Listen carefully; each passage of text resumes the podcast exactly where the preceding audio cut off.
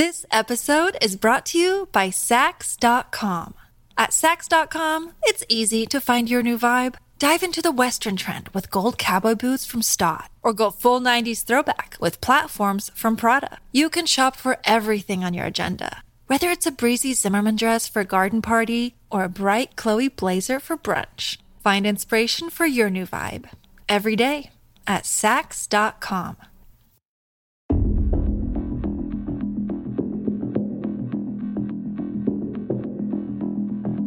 The small town of Bathurst in New South Wales is rarely interesting. Being a small college town, when the students are at school or gone for the holidays, the town falls. This episode is brought to you by Saks.com. At Saks.com, it's easy to find your new vibe. Dive into the Western trend with gold cowboy boots from Staud, or go full 90s throwback with platforms from Prada. You can shop for everything on your agenda, whether it's a breezy Zimmermann dress for a garden party or a bright Chloe blazer for brunch. Find inspiration for your new vibe every day at Saks.com. Hey, have you ever used CheapOair? For years, and I really like it. With CheapOair, you can book online, use their app, or even over the phone. They've got great prices on over 500 airlines and millions of accommodations. They're my go to for travel planning. And if you join their Club Miles program, you can earn points to save on the cost of your travel. Book on the app, and you get double points. Sounds like it's time I tried CheapOair. Call CheapOair at 855-247-3279 or visit cheapoair.com slash podcast. eerily silent. But this wasn't true during the holiday season of 2001. Janine Vaughan was a local shopkeeper who was known all throughout the town. So when she vanished without a trace on the evening of December 7th, the entire town waited on the edge of their seats to find out what had happened to her. Janine was last seen stepping into a small red car, but after this, she was never seen again. The police force were hot on her trail, taking action the moment she was reported missing. But that's when a few people started to suspect that investigators may have known a lot more than they were letting on, and one of their own detectives may just be responsible.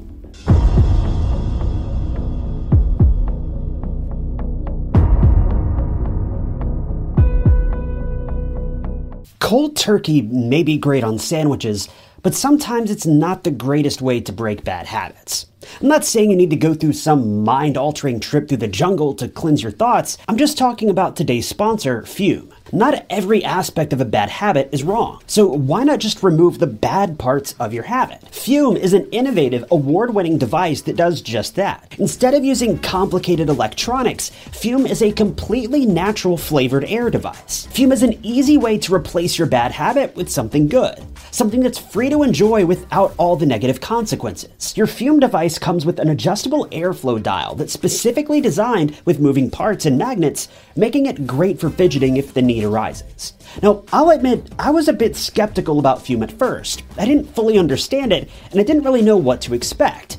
But I was incredibly shocked by the flavor the first time I tried it. They're super smooth and downright enjoyable. My personal favorite is the crisp mint. The entire feel of Fume is great. It's evenly weighted, perfectly balanced, and it's great to just sit and fiddle with. I didn't even realize it at the time, but I was sitting here fiddling with it the entire time I was writing this video. Stopping is something that we all put off because it's hard, but switching to Fume is easy, enjoyable, and even fun. Fume has served over 150,000 customers and has thousands of success stories, and there's no reason that can't be you. Join Fume in accelerating humanity's breakup from destructive habits by picking up the Journey Pack today head to tryfum.com slash true crime or scan the QR code and use code TRUECRIME to get 10% off when you get the journey pack today. The Fume Solano just launched on November 6th, and you can upgrade your journey pack to the Solano to enjoy the premium walnut barrel and onyx black coated mouthpiece that has a smoother finish and still get 10% off. That's tryfum.com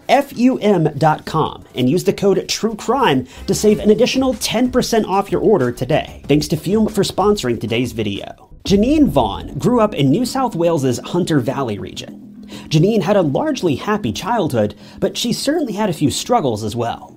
She lived in a household filled with various members of her extended family, but even with all these people around, there were still times that she felt alone. See, Janine's mother had stepped out of the picture when she was quite young. The circumstances surrounding this are unclear, but one source indicates that her mother abandoned her shortly after she was born, leaving her to be raised by other members of her family. By the time she was a young adult, she decided to move to Bathurst with her boyfriend. The two lived in Bathurst for quite some time together, but their relationship eventually broke down.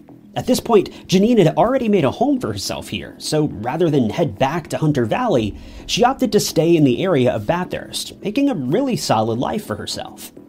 Janine soon found a job at an Ed Harry menswear store, selling suits, pants, pretty much everything a businessman could need.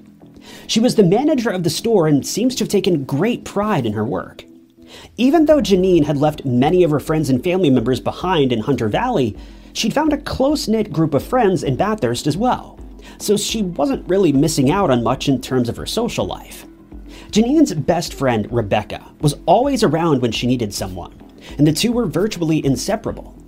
Rebecca remembers Janine as being a fun, easygoing person who was super outgoing. Rebecca says that Janine was always there for anyone who needed a friend, and she loved taking care of other people. She was also a very social person and looked for any excuse to head out into the town to have a good time. On top of all this, Rebecca says that Janine was also a very careful person. Even though she loved meeting new people and making new friends, she always kept her wits about her and kept people at a safe distance until she felt that she could truly trust them. For Rebecca, this made things all the more bizarre when she learned from investigators that Janine had vanished after getting into a car with someone that she'd never met before. According to Rebecca, there was a 0% chance Janine would have done this. She claims that she and Janine shared all of their friends. Janine didn't have a single acquaintance or friend that Rebecca wasn't fully aware of. To her, Janine would have never entered a car with someone she didn't know.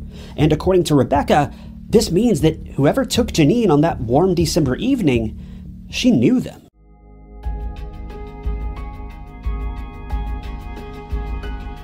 It was December 6th, 2001. Janine had met up with two of her close friends to head out into the town and spend the evening at one of the bars in Bathurst. Her friends were Jordan Morris and Juanita Murphy, who appeared to have been dating at the time. The three spent the evening at the Metro Tavern, also known as the Metro Nightclub. They spent the entirety of the evening here, carrying over their affairs into the early morning hours of December 7th, finally leaving the bar at about 3:45 a.m. CCTV footage from the evening showed that shortly before leaving the bar, Jordan and Juanita had gotten into an argument. While this was going on, Janine had lost her handbag and was desperately searching for it. She never did find her bag, but the three decided to leave the bar anyway. Several hours later, her bag was found by a member of the cleaning crew. When her bag was investigated later on, it was found to have contained her cell phone, keys, money, and identification. So Janine would have been virtually helpless without it. After they left the Metro Tavern, the three decided to head toward the Oxford Hotel nearby, planning to have one final round of drinks before calling it a night, or a morning at this point.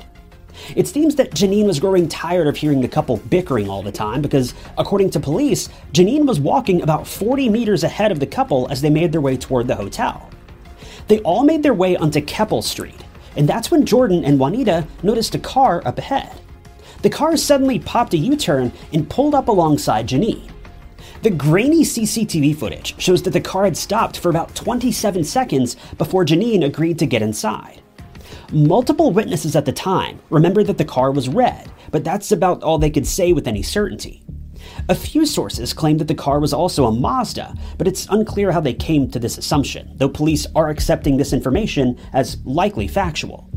Investigators have supplied a reconstruction image of the vehicle they believe to be a close match to the one that Janine was seen getting into, but this reconstruction looks more like a BMW than a Mazda, if you ask me. Janine's friends were, rather obviously, confused by her sudden decision to hop into a car that evening. But one thing I haven't seen anyone else report on is the fact that it was raining very heavily that night. As the three left the bar, it was merely a drizzle, but at the time that Janine got into the car, it was pouring. Janine's family and friends, Rebecca specifically, says that there's no chance she would have gotten into that car if she didn't know the person who was driving. But what we have to keep in mind is that when people are desperate for help, for example, if it's pouring down rain and they have no ride, they can do some rather unusual things. To top this off, not only was it pouring down rain, but Janine and her friends had been at a bar for hours upon hours that night. it's safe to assume that she was probably pretty drunk, so I don't personally find it too crazy to believe that Janine may have gotten into a vehicle with someone she wasn't familiar with that night. When Janine rode off with this unknown individual that evening, her friends didn't bother reporting her to the police. After all, they were operating under the assumption that she likely knew this person. Because of this, alarms weren't raised until hours later when Janine failed to show up to her store later that morning. After she was reported missing, everyone in the town began to fear the worst. Not because Janine was a fairly vulnerable young woman who was kidnapped under highly suspicious circumstances, but because of something much worse. See, in the weeks leading up to Janine's disappearance, the town of Bathurst was already on edge. A series of unusual and unsettling crimes had been taking place over the last few weeks, and police were beginning to fear that they may have a much bigger problem on their hands, and a serial attacker may have been lurking the streets.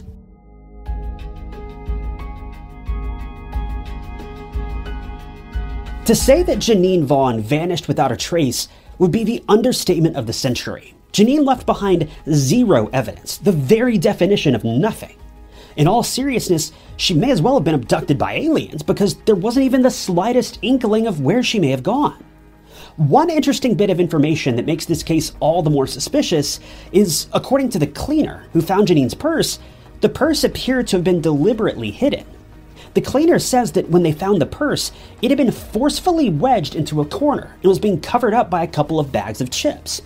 Whoever put the purse here didn't want it to be found. According to the Sydney Morning Herald, a total of three police forces investigated her disappearance, including the Strike Force Toco, the Mountbatten PD, and Toco 2. Toco 2 is still actively investigating the case, but they've still largely come up empty handed even after all this time. When speaking with various officers and police departments who were assigned to the case, they all say that the case was contaminated and doomed from the start. One officer reported at the beginning of the investigation that resources were plentiful and they felt optimistic that they would be able to get to the bottom of this relatively quickly. With CCTV evidence and various witness reports collected during the beginning stages of the investigation, things were looking up. But as time passed by, resources quickly needed to be allocated to other investigations, leading Janine's case to run cold sooner than anyone had hoped. By 2005, the case had begun to fall apart. This is because of an investigation into the potential involvement of a local police detective.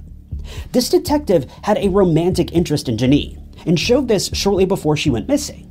But he was also the lead investigator in her disappearance, according to the Sydney Morning Herald. One of the most crucial pieces of evidence in this case is Janine's diary.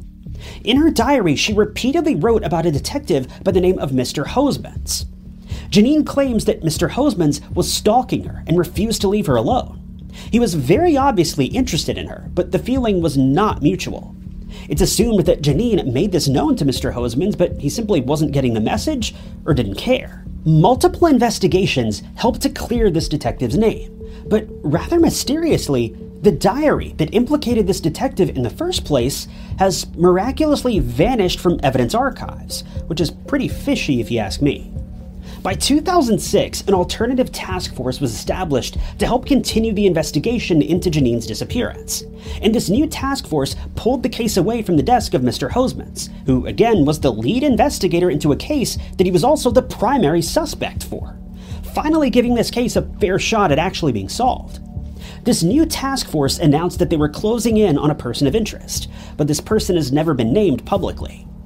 It was around this same time that the Sydney Morning Herald, the simple news and media company, made a heroic effort to try to help push the case along, assigning their own team of investigators to push for answers and try to bring this case to a close. An investigator for this newly established force explained that when he was handed the case, it was incredibly contaminated. He said that they needed to go back and re interview many of the witnesses and informants from years ago, but that their statements were largely unhelpful presumably because the public's opinion on the case in the years since the crime unfolded had now swayed people's memories and perceptions about what had really taken place that evening. By 2009, the state coroner had announced that she feared the trail for Janine had completely gone cold, and she feared the criminal may never be caught, as too much time had passed since the incident. A total of three people of interest were privately named, but each of these people insisted they were innocent and officers didn't have nearly enough evidence to accuse any of the three of them for any sort of involvement. But that's when the Sydney Herald made a groundbreaking discovery that may just help bring this case to a close.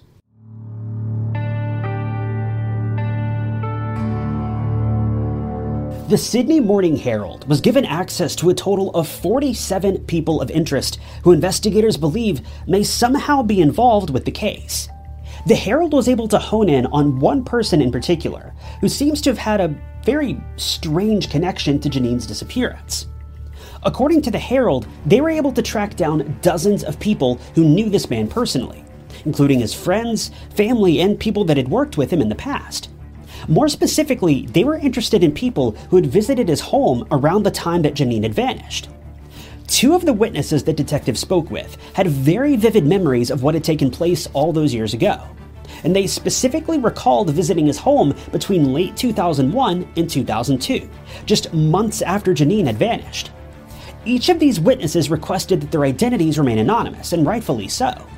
One of these individuals recalled an incredibly strong, quote, horrendous odor coming from an indoor area of the suspect's home. He claimed that this terrible smell lasted for several weeks before it finally began to fade. The witness remembers the time that he entered the home and says that he distinctly remembers claiming that the place smelled awful. He also remembers a very specific sound, which he described as sounding like a beehive. He says that there was a lot of buzzing, and considering this man used to live on a farm, he felt that it suggested the presence of a dead animal. But in his mind, he felt that the sheer number of bees or bugs that would be required to make such a loud noise would have been far more than the number that would have been interested in any animal. He believed something had died here, and it was quite large, maybe even the size of a human. The witness also recalls seeing a note that had been attached to the suspect's fridge a note that he found very unusual, but the contents of this note have not been made public, as the Herald fears that it may hinder their investigation. They've since passed the contents of this note on to professional investigators. The second witness that the Herald spoke to remembers visiting the suspect's house around 2002, and she doesn't remember any particularly offensive smell, but she does remember the loud buzzing sounds. Worse yet, she witnessed the bugs firsthand, she says that she saw an incredibly unusual number of bugs that were interested in one particular area of the home. She says that this area of the home was, quote, insanely full of bugs that she described as either bees or wasps. She says that none of the insects were flying, though, but they were crawling around on the ground, and hundreds of them were lying there dead. She says that after sweeping them up, she would come back and hundreds more would have appeared. The woman says that this infestation lasted for several months. When speaking to a forensic biologist, the Herald says that they were led to believe that these insects were most likely hoverflies, which can often be found at the site of decomposition. She also said that these bugs closely resemble bees or wasps. But it was at this point that the case truly took a turn that, in all honesty, blew me away. The Herald looked back through various property records, and they came across a man who owned this property back in the 1980s, and he had outlined the rough location of a cellar that had since been closed up. This was found on a floor plan that the man had created many years ago. He mentioned that when he purchased the home, a cellar could have been accessed by opening up a hatch, or a trap door as he called it. He said that he used the cellar to store renovation supplies when he was carrying out the work on the home.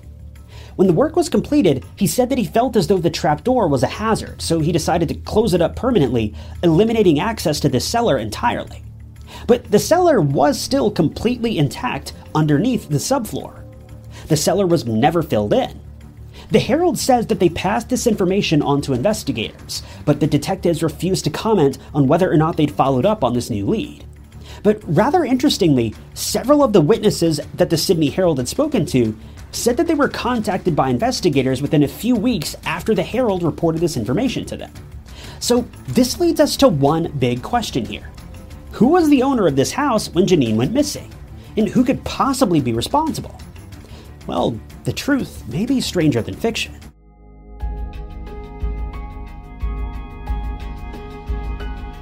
If you remember, the Sydney Morning Herald announced that they were handed a list of 47 total people of interest.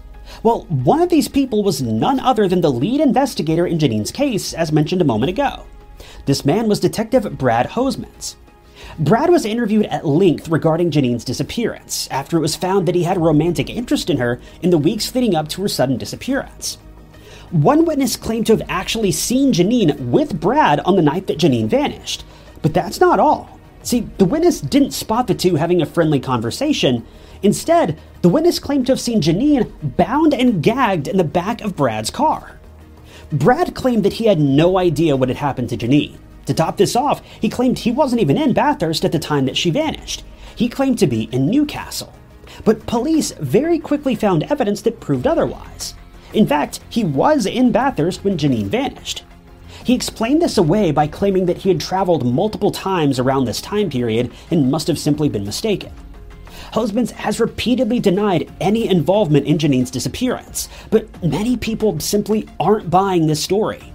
About four years after Janine disappeared, the New South Wales police received an anonymous letter that insisted that Detective Hosemans was behind the crime. But the letter was unable to provide any irrefutable evidence that this was true. Another detective says that this letter suggested local police were covering up the crime to help protect one of their own, but there just wasn't enough evidence to back this up. There have been many eyes on Detective Hosemans ever since he was first suspected of involvement in this case, but there's truthfully no solid evidence against him, and we have no reason to believe he may have been this mysterious person of interest. Well, except for one small footnote that I found while investigating this case. One article I came across referenced an investigation that was carried out at Brad Hoseman's home.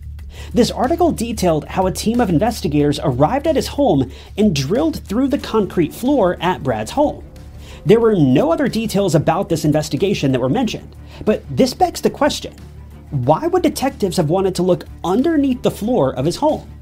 This is just my personal theory, but is it possible that there may have been a cellar hidden underneath the floor? Maybe even the cellar that was uncovered by the Sydney Herald.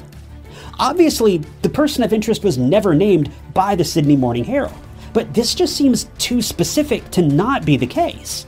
Though, let me be clear, there is no proof that Brad Hosemans is responsible for this. After all, the drilling investigation allegedly didn't find anything beneath his flooring that implicated him in the case though I've not been able to confirm when this drilling took place. So it is entirely possible that if it was Brad Hoseman's home that had the hidden cellar, and Janine's body was somehow placed down there, well, it may have already been eliminated by the hundreds of bugs by the time investigators looked for it, but again, that's just my personal input.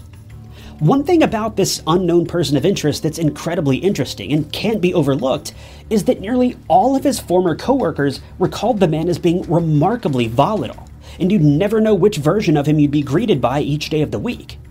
He was regarded as having zero respect for females, particularly his female coworkers. He was noted on multiple occasions by multiple women as making unwanted sexual advances, just like what happened to Janine. But it doesn't seem like any legal action was ever taken. Several people described him as having a Jekyll and Hyde personality type. When it came to men, he was very well composed, honest, and decent. But when women came into the picture, he would shift, coming off as arrogant, mean, and downright nasty. He was also described as showing up to work incredibly clean cut and proper one day, only to show up looking disheveled, sweaty, and dirty the next day. Several of his former coworkers recall their time working with him, saying that there were many days when they felt genuinely scared around him. He would often shout angrily at people, particularly females, and many people remarked that he seemed to have some demons buried beneath the surface. One male coworker recalled that he got along very well with the man, but said that he was in constant fighting with women and it certainly made him apprehensive about him. He specifically recalled that when dealing with women, he was, quote, a nasty person, no doubt about that. He added the confrontation was real, but he had no explanation about why the man was so mean to his female coworkers. So, is this mysterious man Detective Brad Hosemans? Well, maybe. It has been noted by one of the more recent investigative task forces that Brad is, at this very moment, still one of the top three persons of interest. Even though his own police force cleared him of any involvement, that doesn't mean they were honest during their investigation. After all, cops don't rat out other cops and live to tell the tale, that's just common knowledge. But the reason I believe there may be some level of corruption going on in this case is actually tied back to one particular piece of evidence that, again, I haven't really seen mentioned in any of the write ups about this case. See, back in 2001, police collected a knife as a piece of evidence that they strongly believed may have been tied to Janine's possible demise. Very little information is available about this knife, but what's incredibly shocking and supremely fascinating is that the knife was destroyed by police officers back in February of 2002, less than three months after Janine disappeared. And what investigative team was leading the case at the time? Brad Hosemans. The same team who mysteriously lost the diary that implicated Brad in the first place. Though, in all fairness, we don't know for sure whether or not this knife was even related to Janine's case, it's just strongly suspected to have been. In fact, if this knife was involved in the case, it could possibly implicate an entirely new suspect, a man named Dennis Briggs. Dennis knew Janine, but not on a personal level. They went to the same bar quite often, but he claims to have never seen her there. Dennis says he only knew of Janine from the menswear store where she worked. There was a report that Dennis supposedly confessed to the crime, but this confession was later tossed out after Dennis claims to have been intimidated by the police in order to coerce a false confession. Several other people have spoken out about Dennis over the years, and it's even known that he owned a red car at the time of the crime. But this car was searched and no evidence was found. Dennis remains a person of interest, but there isn't really any real evidence tying into the case.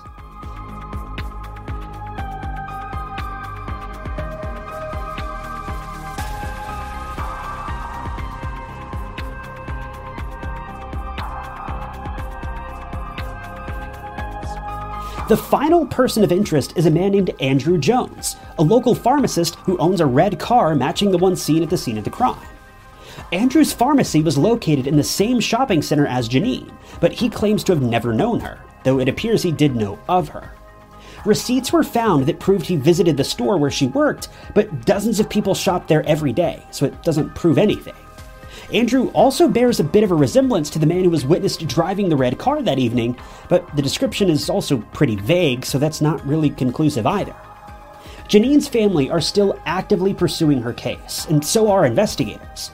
There's currently a $1 million reward available for any information that brings this case to a close.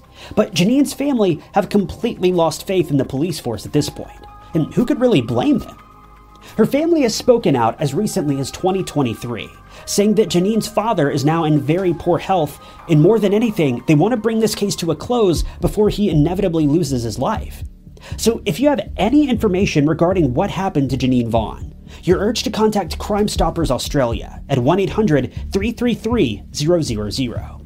This case still remains unsolved, but let's hope it doesn't stay that way for much longer. Thank you guys for tuning in to another episode of True Crime Stories. If you want to see more true crime documentaries like this, be sure to hit that like button and subscribe. If you'd like to help support the channel, the best way you can do that is simply by leaving a comment below. Any comment at all. It helps out the channel a lot more than you may realize. If you love the channel and want to see new episodes several days early, you can do that by clicking the join button below. You can even pick up a True Crime Stories mug like the one you see on the desk behind me from tynotts.com. But with that, my name is Ty Notts, and I'll catch you guys in the next video.